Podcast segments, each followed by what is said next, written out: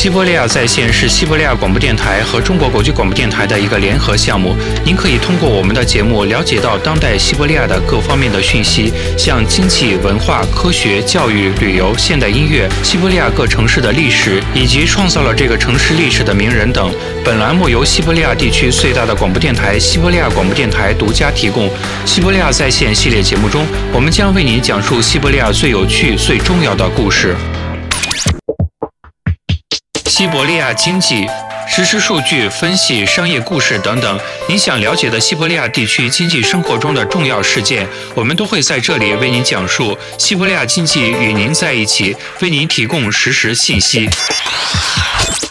大家好，我是主持人韩波，我是主持人 Veronica。在今天的节目中，我们为大家带来的是中国各地区与西伯利亚地区的合作方面的话题。贸易与旅游领域的大型项目，像中俄边境地区后备加尔边疆区大型购物中心的建设等。每周经济要闻。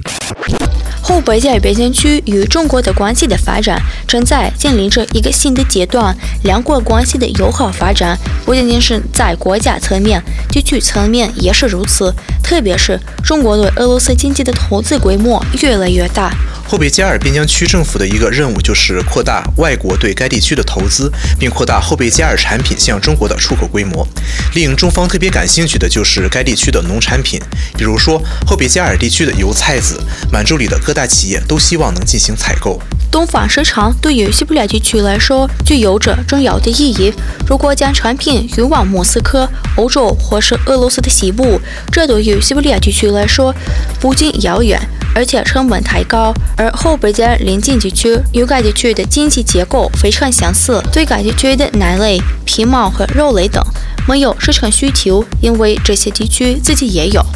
因此，中国市场正是后备加尔的最佳方向，为双方提供了一个互惠互利的合作良机。后备加尔可向中国提供生态清洁的食品，该地区阳光充足，土壤生态清洁。有了投资商的支持，该地区各种项目的实施就成为了可能。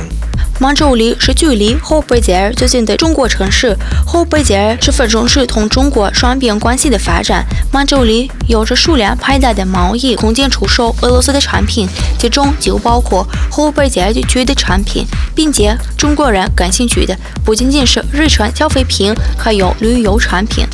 满洲里地区每年都会迎来来自中国各地的游客，这游客大军数量高达几百万。游客前往满洲里地区旅游时，还可以到俄罗斯看看，这也是该地区旅游业的一个优势。选择来满洲里的游客通常都没有去北加尔或是莫斯科的计划，但他们肯定愿意在俄罗斯临近景区待上一两天，体验一下俄罗斯文化。